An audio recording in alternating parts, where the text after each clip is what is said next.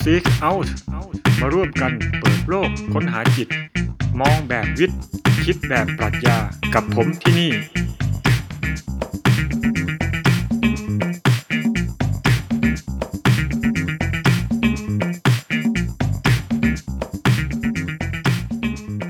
วัสดีครับผมเป้ปียนัทมาพบกันนะครับสำหรับ Seek Out Podcast ตอนแรกนะครับเอพิโซดที่ 1ครับซึ่งจะว่าด้วยเรื่องปัญญาประดิษฐ์หรือ AI นะครับก็คือเรื่องที่เขาบอกว่านะครับ artificial intelligence หรือว่าปัญญาประดิษฐ์เนี่ยไอ้คำเนี้ยมันดูจะเป็นคำที่ meaningless หรือว่าไร้ความหมายนะครับอันนี้ก็จากเว็บไซต์ The Atlantic นะครับก่อนที่จะมาเริ่มเรื่องกันเนี่ยขอเกริ่นอะไรนิดหน่อยนะครับคืออันนี้เป็นการทำพอดแคสต์ครั้งแรกนะครับของผมก็อาจจะมีอะไรขลุกขลักบ้างอาจจะมีเสียงก็แก๊กๆนะครับเพราะว่าผมไม่มีตังค์ซื้อไมค์ แล้วก็คุณภาพของเสียงเนี่ยอาจจะไม่ดีเท่าไหร่นะครับแล้วก็สำหรับเอพิโซดแรกเนี่ยคือผมยังไม่ได้เซตชัดเจนว่าแต่ละเอพิโซดจะใช้กี่นาทีนะครับก็ช่วงแรกนี้ก็อาจจะยังไม่คงที่มากนักนะครับก็มาเริ่มกันเลยนะครับก็คือเอามาจากเว็บไซต์ theatlantic.com นะครับก็เผยแพร่ในเว็บไซต์เมื่อวันที่4มีนาคมนะครับ2017นะครับก็คือปีนี้แหละหัวข้อเนี่ยเขาขึ้นไว้ว่าคำว่าปัญญาประดิษฐ์เนี่ยมันเริ่มกลายเป็นคำที่ meaningless หรือว่าไร้ความหมายนะครับก็คือว่าจริงๆแล้วปัญญาประดิษฐ์มันก็เขาหรือว่า AI เนี่ยก็เหมือนกับเป็นแค่ซอฟต์แวร์นะครับไม่ได้มีอะไรมากไปกว่านั้นนะครับโดยบทความเนี่ยเขาเริ่มต้นนะครับว่าเนี่ยในภาพยนตร์แล้วว่าในนิยายวิทยาศาสตร์ทั่วไปอะไรพวกนี้ก็มักจะมีการพูดถึงหุ่นยนต์หรือว่า AI นะครับในแง่ที่มันฉลาดมากเลยอ่ะมันแบบ self awareness หรือว่ามันตระหนักรู้ตัวเองนะครับมันมีความรู้สึกหรือว่ามันมีอิสระในการนึกคิดตัดสินใจเนี่ยในทางภาษาที่วิชาการหน่อยเขาเรียกว่ามันเป็นเอเจนต์นะมันเป็นเอเจนซี่มันสามารถตัดสินใจอะไรเองได้โดยที่ไม่ต้องรอฟังคำสั่งจากมนุษย์อันนี้พูดกันให้เข้าใจง่ายๆครับพูดง่ายๆนี้ก็คือว่า AI เนี่ยมีคุณลักษณะบางอย่างเหมือนมนุษย์เลยนะครับก็คือตระหนักรู้ตัวเองนะครับอย่างเราเนี่ยเราเป็นมนุษย์ใช่ไหมเราจะมีความตระหนักรู้ตัวเองว่าโอเคฉันตื่นมาฉันรู้สึกว่าฉันเป็นตัวฉันมีความรู้สึกภายในแล้วก็รู้ว่าสามารถตัดสินใจอะไรได้เหมือนเรามีอิสระในระดับในแง่นี้ก็คือว่าอยากจะลุกขึ้นยืนอยากจะเดินไปซ้ายอยากจะเดินไปขวานะครับสามารถ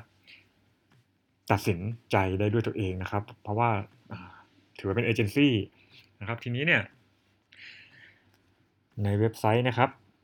ซึ่งลืมบอกไปเขียนโดยนะครับชื่อโบกอสไม่รู้ออกเสียงถูกไหมนะครับ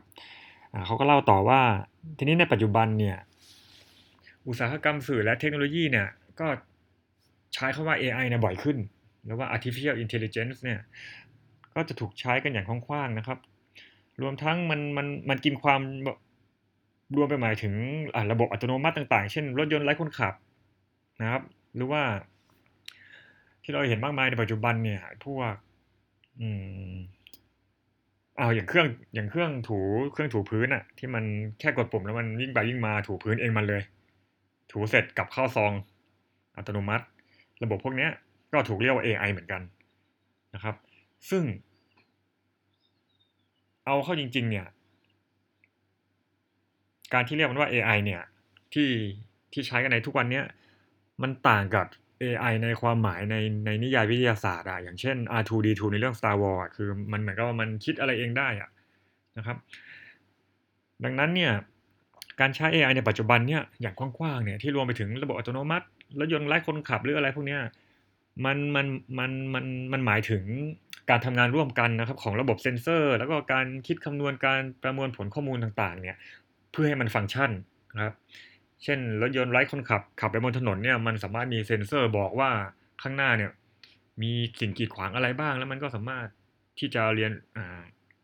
ที่จะฟังก์ชันให้มันขับไปบนถนนได้นะครับซึ่งในแง่นี้เขาว่า AI เนี่ยมันถูกใช้ ในความหมายที่ก็เพียงแค่ว่ามันคือซอฟต์แวร์มันไม่มีการตระหนักรู้ในตัวเองมันไม่ได้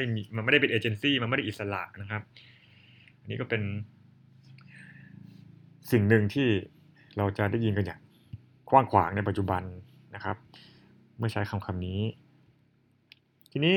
คำว่า AI เนี่ยนะครับในเว็บไซต์หน้านี้เขาก็บอกว่ามันถูกใช้เยอะมากนะเช่นบริษัท Google เนี่ยก็เริ่มรันระบบนะครับ AI หรือว่าพวก Machine Learning เนี่ยเป็นอัลกอริทึม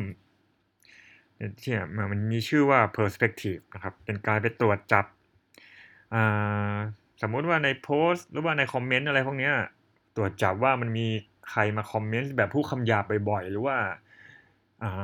พูดจาในแง่ดูเขาเรียกว่า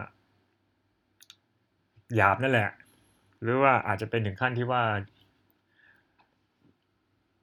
ดูถูกเหยียดหยาม harassment อะไรพวกนี้นะครับแล้วก็เรื่องมันทำให้การสนทนาไม่สนุกนะครับก็จะมี machine learning เนี่ยที่เขาเรียกว่า AI เนี่ยไปตรวจจับนะครับแต่สุดท้ายแล้วเนี่ยมันก็มีคนบางคนพยายามทดสอบระบบเนี้ยก็บอกว่าเวลาเราแกล้งพิมพ์คำผิดอะสมมติพิมพ์เขาว่า idiot เนี่ยแต่ว่าใส่ตัว i ไป2ตัวเลยกลายเป็นว่าระบบมันก็ตรวจจับได้แหละแต่มันถือว่าเป็นคำหยาบในระดับอ่อนๆทั้งที่ความจริงเขาว่า idiot อาจจะแรงกว่านั้นแต่พอแกล้งพิมพ์ผิดก็ระบบก็เหมือน error นะครับแล้วก็นอกจากนี้ก็จะมีเรื่องของการกล่าวถึง AI นะครับในแง่ที่ว่าเช่นมันจะไปจัดการเกี่ยวกับเรื่องพรมแดนของอเมริกานะครับหมายความว่าเป็นมีกล้องติดมีโดรนติดกล้องมีระบบตรวจจับมีกล้องมีเซ็นเซอร์อะไรมากมายนะครับเพื่อที่ตรวจจับคนที่เข้าเมืองอย่างผิดกฎหมายหรืออะไรก็ตามเนี่ย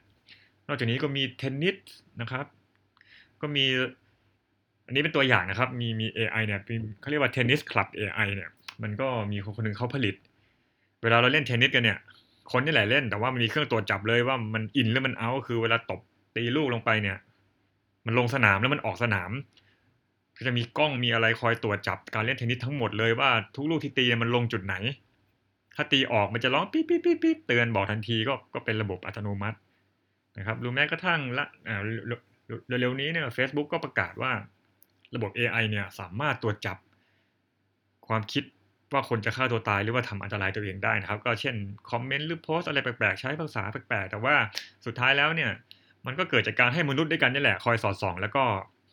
reach out หรือว่า report ไปยัง Facebook นะครับก็ไอ้ตรงเนี้ยที่เขาเล่ามาเนี่ย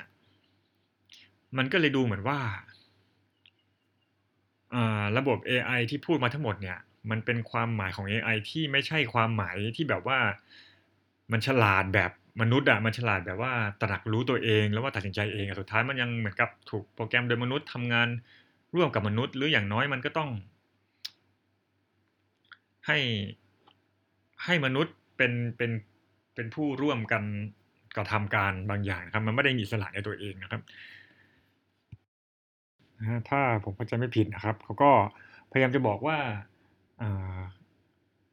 คำว่า AI อ่ะจริงๆมันควรจะหมายถึงความฉลาดในระดับที่มี self awareness หรือว่าตระหนักรู้ตัวเองเป็น agency อิสระแต่ว่ามันก็กลับกลายเป็นว่าทุกวันนี้มันก็เป็นคำที่คล้ายๆแฟชั่นคำหนึ่งแล้วก็ทุกคนก็เอาไปใช้ในความหมายที่ว่าซึ่งทุกคนก็เอาไปใช้แต่ว่าในความเป็นจริงเนี่ยมันไม่ใช่ AI ในความหมายนั้นนะครับซึ่งตรงเนี้ยผมจะสอดแทรกเข้าไปนิดนึงว่าใน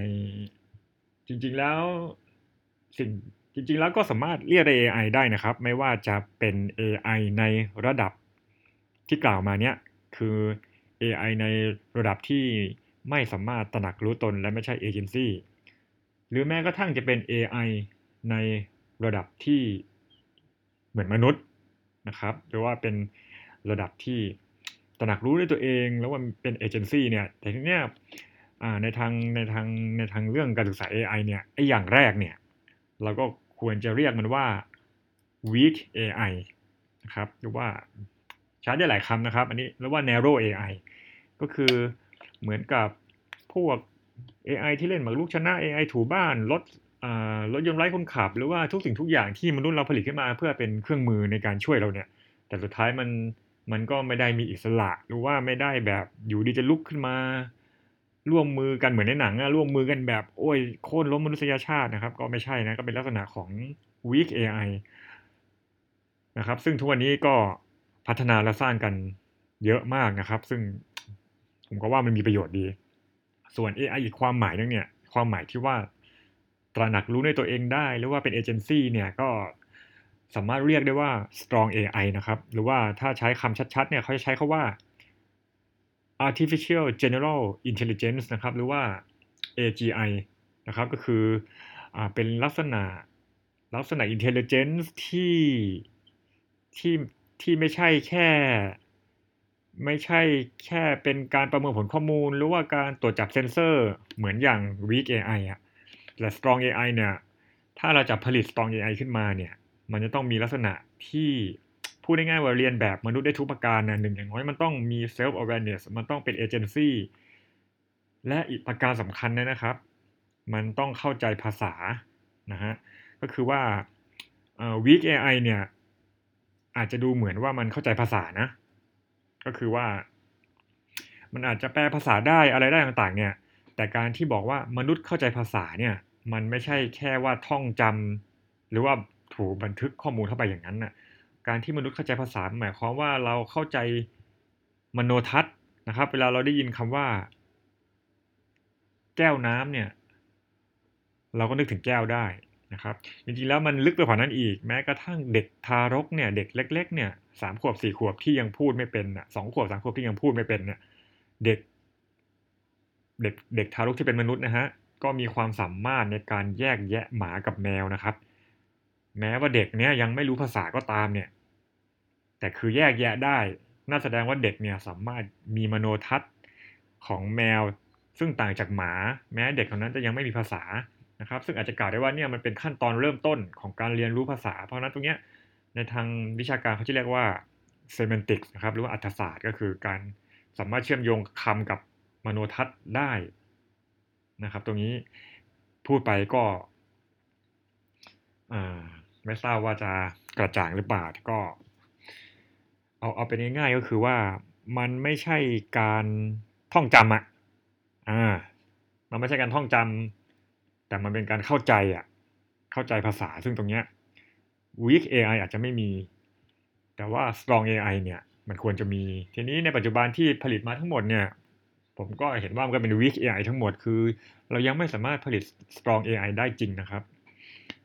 ตั้งแต่พูดมาเนี่ยไอ้เข้าเรื่อง weak AI กับ strong AI เนี่ยคือเป็นความเห็นที่ผมนำเข้ามาเล่าสู่กันฟังนะครับในเว็บไซต์ไม่ได้บ่งบอกถึงเรื่องนี้ทีนี้ในเว็บไซต์เนี่ยเขาพยายามบอกว่าให้เลิกใช้คำว่า AI เถอะนะครับเพราะว่าใช้แล้วมันจะสับสนแต่ก็จริงๆประเด็นมันก็อาจจะไม่จะเลิกใช้หรือใช้ก็ไม่เกี่ยวครับประเด็นคือแยกแยะให้ดีแล้วกันว่าเวลาคุณพูดถึง AI อ่ะคุณหมายถึงอะไรหมายถึง strong AI หรือว่า weak AI นะครับก็นี่ก็เป็นหนึ่งในเรื่องราวที่เล่าสู่กันฟังนะครับก็พบกันใหม่ในเอพิโซดหน้านะครับขอบคุณมากครับ